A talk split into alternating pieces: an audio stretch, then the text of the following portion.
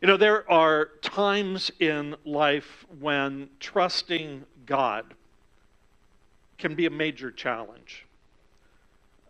Trusting God in the midst of suffering and sorrow. Trusting God when we don't understand why we're going through what we're going through.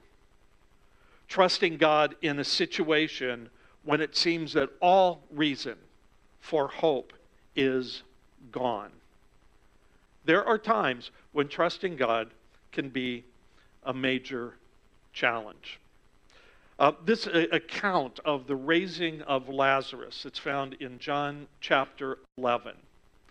It's been called the high watermark in the miracles of Jesus. But it includes a really odd detail over which Bible readers have long puzzled. And as a matter of fact, as I was reading this text tonight, um, I don't know if it was my imagination or not, but just for a moment, for some of you, it seemed like you were going, huh, when I came to this point. It's, it's where John writes, Now Jesus loved Martha and her sister and Lazarus. So, so that means because he loved them, right? So, when he heard that Lazarus was sick, he stayed where he was for two more days. Does that strike you as odd? The, question is why would Jesus' love for his friends lead him to stay where he was for two days rather than race to their side to be with them? Why did he let Lazarus die? Why did he allow his sisters to go through the anguish of uh, grief and sorrow? Now, I would add to those questions this one How, how does this story address our experience of, of suffering and sorrow and death? What does it have to say to us when we go through tough times, when we find it challenging to, to trust God? This week, we're continuing our message series called Selfies on the Savior, in which we have been exploring Jesus' seven great I am sayings in the Gospel of John. And tonight, we're turning our attention to John 11 25, where Jesus announces, I am the resurrection and the life. Now, one of the really fascinating features of John chapter 11, and as always, I've you know kind of pulled out uh, different verses from uh, John chapter 11 to kind of hit some of the highlights there. I'd really encourage you to read all of John 11 this weekend if you have a chance. But in my judgment, one of the really fascinating features of John 11 is this repeated use of the word love applied to Jesus. When Mary and Martha send word to Jesus that Lazarus is sick, they say, Lord, the one you love is sick. They don't say Lazarus, they say, Lord, the one you love is sick. A few verses later, John writes, Now, Jesus loved Martha and her sister and Lazarus. In John 11 35, we read, Jesus wept. It is the single shortest verse in the Bible. It's also one of the most important and what most powerful. But after we read those words, Jesus wept. The next verse uh, goes on to say of those who were present, see how he loved him. See how Jesus loved Lazarus. The love of Jesus for Mary and Martha and Lazarus just permeates. John only had to say it once but it permeates this passage. There's a second really fascinating feature found in John 11, and that is the statement first by Martha in 1121, and then later by her sister Mary in 1132, identical verses uh, practically. Lord, if you had been here, my brother would not have died. And both sisters are, are confident that had Jesus been present, he could have cured Lazarus. He could have spared him from death. And while it isn't completely clear, while it isn't absolutely clear from, uh, clear from the passage, but it's hard not to conclude this that along with expressing their faith in Jesus' ability to heal their brother, don't you think they're sort of implying disappointment that he hadn't done so? Lord, if you'd been here, my brother wouldn't have died. If that's true, they weren't the first, nor um, are they the last to feel disappointment with God. Um, a number of years ago, Philip Yancey, great Christian author, wrote a book called Disappointment with God. His publisher didn't want, didn't want him to um, uh, call the book Disappointment with God because it wasn't positive enough. Um, but it actually went on to become uh, one of his best selling books because it tapped into something that so many people seem to feel. And I trust you, Lord, but gosh, why didn't you come through here? The theological heart of John chapter 11 is found in verses 21 through, through 27. Um, Lord Martha said to Jesus, this is after um, well, anyway, Lord Martha said to Jesus, If you had been here, my brother would not have died. But I know that even now, God will give you whatever you ask. And Jesus said to her, Your brother will rise again. Martha answered, I know that he will rise again in the resurrection at the last day. See, that's a common Jewish belief at this time. At the last day, when the Messiah came, all the dead would, would rise. I know that he will rise again in, in the resurrection at the last day.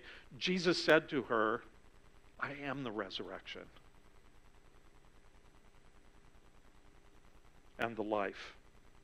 The one who believes in me, even though they die, and um, uh, excuse me, the one who believes in me will live even though they die. And whoever lives by believing in me, will never die. Do you believe this? Yes, Lord, she replied, I believe that you are the Messiah, the Son of God, who is to come into the world. Now, while Martha is, uh, as you know, I suggested earlier, she's probably disappointed with Jesus. Her words, but I know even now God will give you whatever you ask. Signal that she still has faith in Jesus. Isn't that an interesting combination? Disappointed with Jesus and has faith in Jesus. And I think that's kind of a, a, reality that a lot of Christians can relate to. You know, people who had hoped and who had prayed for something really important that they believed was God's will that God didn't grant in the way that they had hoped for. And they're disappointed, and, and maybe they are deeply disappointed, but they don't give up on God. Instead, uh, what they do is change their expectations, sort of recalibrate their hope. And that seems to be what Martha does. When, when Jesus tells her, Your brother will rise again, Martha says, I know he'll rise again in the resurrection at the last day. She has, has pretty much resigned herself to her brother's death. It's happened, and time moves on, and we can't get him back. Her, so she has hope, but now her hope is postponed. It's postponed to a future time when there would be this general resurrection. Now, I'm just going to press the pause button here before I move into the rest of the message because I want to just summarize what, um, what we've seen so far. We noted two really interesting emphases in John 11. Number one, the first one is in Jesus' love. Jesus' love for Martha and Mary and Lazarus. And the second is Mary and Martha's deep conviction that if only Jesus had been present, Lazarus would not have died. I want you to, to think about those two things Jesus' presence and Jesus' love. Because both of those things point to a source of hope that Mary and Martha and we can draw on when we find ourselves in the midst of sorrow or grief or confusion, in the face of death or something else that we don't understand. And what, what is the source of our hope? It's Jesus' love and Jesus' presence. And let me put that another way. We find hope in the unsurpassable person of Jesus. The unsurpassable person of Jesus. Mary and Martha know that Jesus loves them. They know that Jesus loves their brother. They also know that when Jesus is with them, and we know this too, we know when we sense Jesus' presence with us that there is always love and there is healing and there is a reason for hope. Just by being in the presence of Jesus, just knowing that He is with us. And this is part of the reason that these seven great I am sayings of Jesus are so important. They point us to the irreplaceable part that Jesus has to play in the plan of God. He is not replaceable. It, you can't have somebody else fill in for him. He is the bread of life who feeds our spiritual hunger. He is the light of the world who shines on us and who shows the way to everyone who is lost in darkness. He, Jesus, is the door, the entryway into that place of blessing that we all long for and which God has created us to enjoy.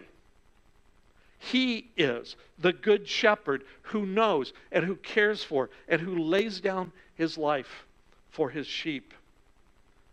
And he is the resurrection and the life for those who find, themselves in sorrow filled or hopeless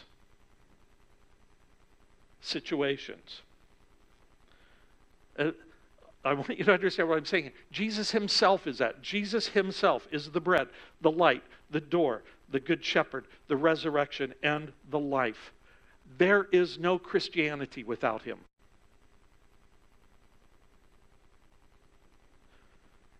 And as a matter of fact, Jesus is what makes Christianity unique among all the great world religions.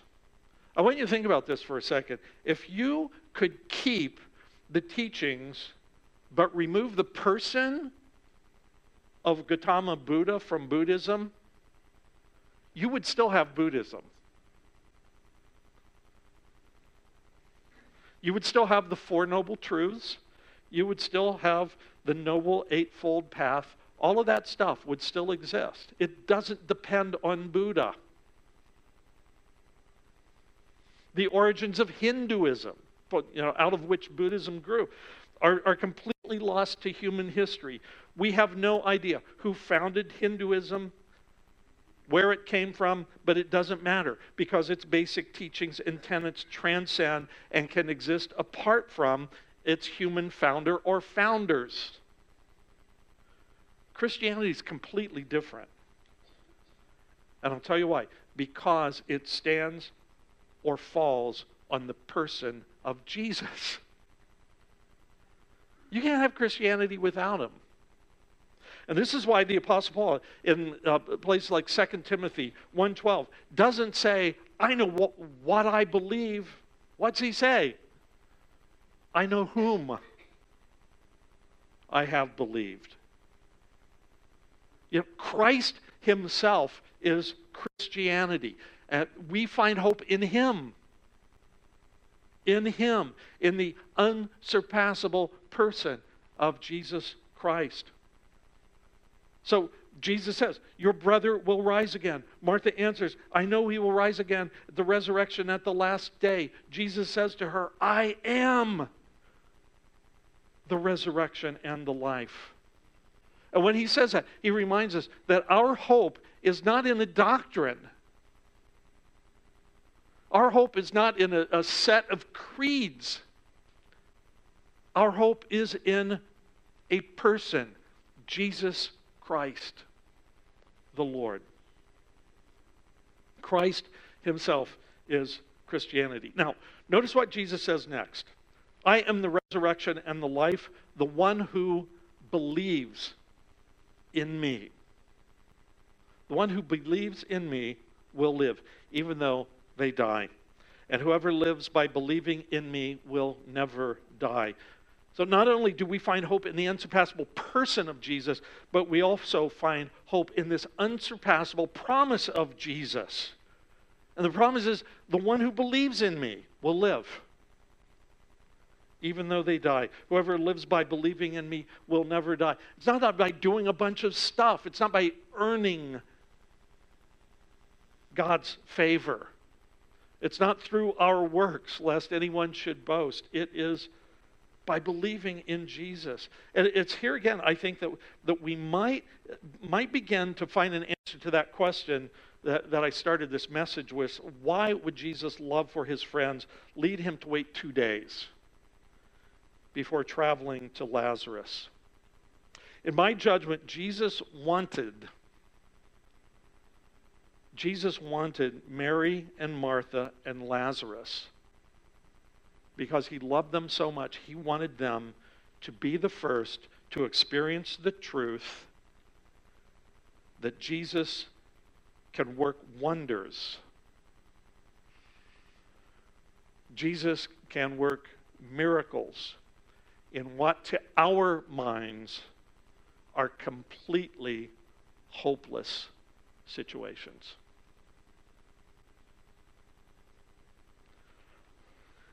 You know, somebody said where there's life, there's hope, right? You've heard that one before.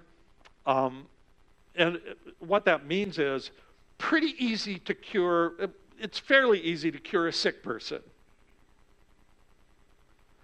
It's really hard to cure a dead one.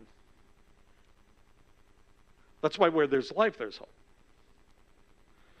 See, Jesus can do what is humanly impossible. You know that, don't you? Jesus can do what is humanly impossible. But the only way he could demonstrate that was by allowing his friends to go through a completely hopeless situation. And I think there's a really important message here for us you know, a, a, lot of us, I, you know, I would hate to guess. I, I, wish somebody would do a survey on this, but hate to guess how many of us uh, uh, act as if, believe, um, appropriate the Bible as if our faith were, were a tool that's meant to help us become better people and to live a better life. And I'm not, I'm not saying that it, can't help us be better people and live a better life. You know, we know we need need improvement for sure. But you know what? That's not what the gospel is.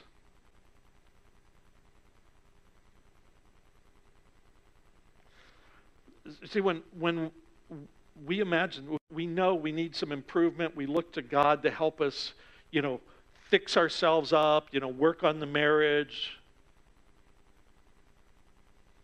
help us get out of debt, work through some problems. See, the problem is that's not Christianity. That's what somebody uh, has called, I love this, uh, this title, moralistic therapeutic deism.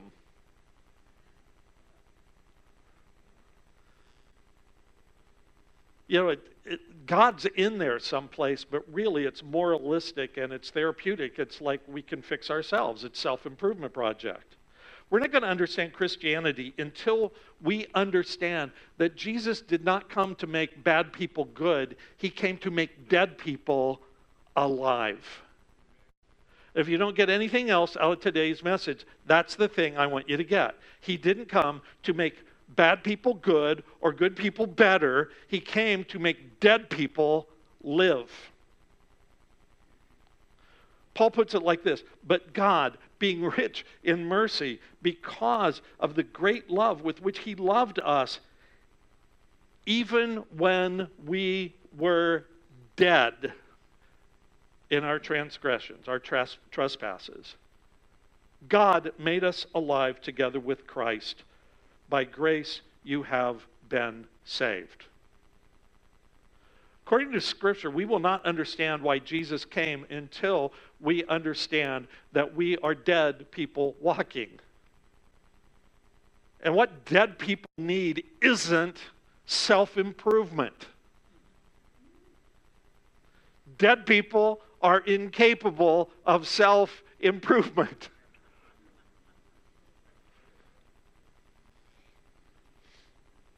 You know, some, sometimes the first step of our healing, sometimes the, the very first step of our transformation, sometimes the very first step of seeing a radical change in our life, seeing a miracle in our lives, is when we finally will recognize and admit to ourselves the hopelessness of our situation from a human point of view. And that's one of the things that we don't like to do. Because what we like to do is fix stuff. What we like to do is improve things. It's really hard uh, for us to say, man, I'm, I'm dead. I've got nothing here. But as long as we believe that, that we are just, you know, a little sick or, you know, just, um, we're just a little down or a little this or a little that, as long as we believe that our marriage is just a little this or that, we will be tempted to imagine that just trying some self improvement technique, or reading some self improvement book, or attending some self improvement seminar is going to save us. Let me repeat dead people don't need and are incapable of self improvement. What we need is Jesus, who is the resurrection and the life. And sometimes we, we just need to say, you know, look at our situation and say, um, I am dead apart from Jesus. This marriage is not going to survive apart from Jesus. My life will never change apart from Jesus. We need to take that first step and say, I am dead in my trespasses. I need you, Jesus. My marriage doesn't need to be improved, it needs to be raised from the dead in the power of God. Which is something only you can do, Jesus. So that's what I mean when, I say that we find hope in the unsurpassable promise of Jesus, who says, The one who believes in me, in his unsurpassable person, the one who believes in me will live even though they die. And whoever lives by believing in me will never die. Now, Jesus then asks Mary a question right after he says that. He says, Do you believe this? And my question tonight um, for you is this Do you believe this? Do you believe it? The one who believes in me, Jesus says, will live even though they die, and whoever lives by believing in me will never die. I hope you believe that because Jesus has the power to change your life by giving you the new life that only He can give. And that's why the last thing I want to say is that we find hope in the unsurpassable power of Jesus. It's not just his person and it's not just his promise, it, it is his power. The actual raising of Lazarus, it, um, is recorded in John chapter 11, verses 43 and 44. And I want you to think of this for a second. Um, if you were, had been present at the raising of Lazarus and somebody had asked you, what was it like there? Would you have written two sentences? Because that's what John does. Two sentences. That's the most amazing feature of this story is its brevity and its unadorned simplicity. And you know what's really interesting? Compare this, what John does here, with some of those bogus legends from the distant past, those phony legends from, from the ancient past, where, where they were long and they were filled with all sorts of supernatural embellishments. John just says, Jesus shows up. He says, Roll away the stone he offers a prayer. He says in the prayer that's for everybody else's benefit that I'm praying because I want them to know what's happening here.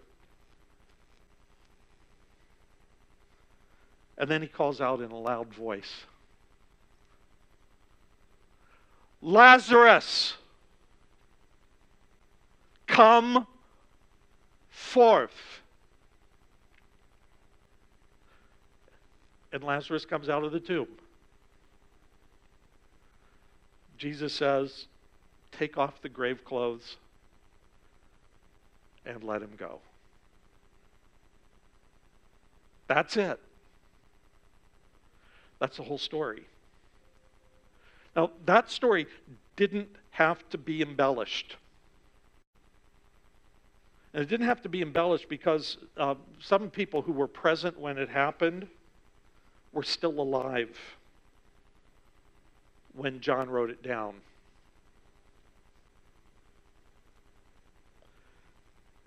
And really, that's all that happened. Jesus commanded him to come forward, and he did. And John says the miracle caused many to believe while strengthening the resolve of the Jewish leaders to put Jesus to death. It's interesting, by the way, that not only did they decide they wanted to put Jesus to death, but they decided they wanted to put Lazarus to death. Poor guy, he's dead. Jesus raises him, and now the Jewish leadership is after him because they don't want him walking around as a living kind of testimony to the power and person of Jesus.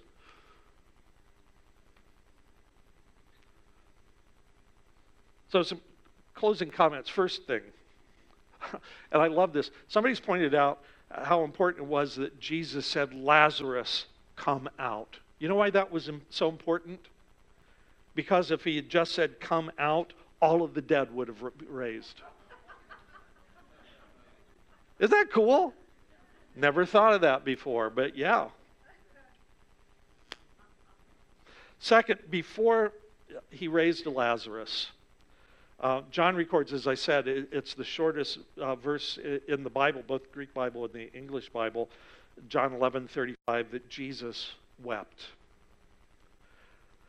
Um, some people have said that um, when Jesus wept, that his crying was a sign of his humanity. As I read this story, um, for me, I would argue that they're actually a sign of his divinity. Jesus is, is deeply moved as God. Remember, he's God with us. it's really important that, that we, we see, yeah, he's, he's perfectly, uh, you know, human, perfectly divine. He, he weeps as both God and man, but don't leave out the part he weeps as God because it reminds us that when we go through times of suffering and grief and sorrow, we are never alone. Because God grieves with us. Because God knows better than we know ourselves the damage and destruction caused by sin and death. God also offers us hope in the unsurpassable person of Jesus, who is the resurrection and the life. He offers us hope in the unsurpassable promise of Jesus that the one who believes in me will live, even though they die. And whoever lives by believing in me will never die. You know, like, like um, Martha and Mary, we will go through times of suffering and sorrow as we lose loved ones to death. But we do not grieve as others who have no hope because we know that we have not lost them as if they are misplaced forever. But we are just separated from them for a season. Because the one who believes in me will live even though they die, and whoever lives by believing in me will never die. And we are saved by the unsurpassable power of Jesus. Unsurpassable power of Jesus, who came not just to make bad people good, but to make dead people live. That's impossible, except for God. Do you believe this? Thanks be to God.